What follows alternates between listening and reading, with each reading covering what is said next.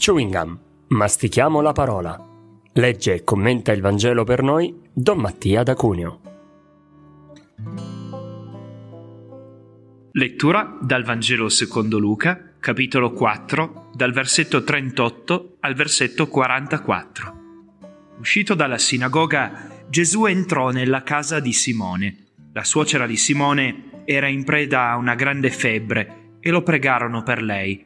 Si chinò su di lei, comandò alla febbre e la febbre la lasciò e subito si alzò in piedi e li serviva.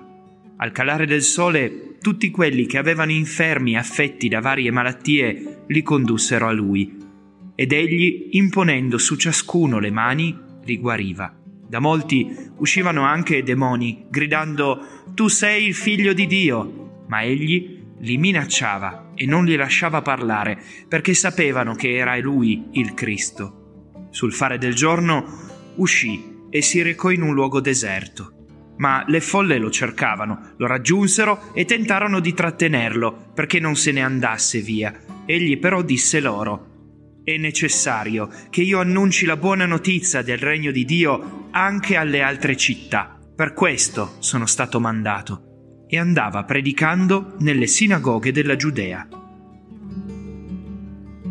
Raccolgo uno spunto di riflessione guardando all'ambiente in cui ci troviamo in questo brano. Non più in una sinagoga, in un luogo di preghiera o in un luogo sacro, ma in una casa molto semplice, la casa di Simone.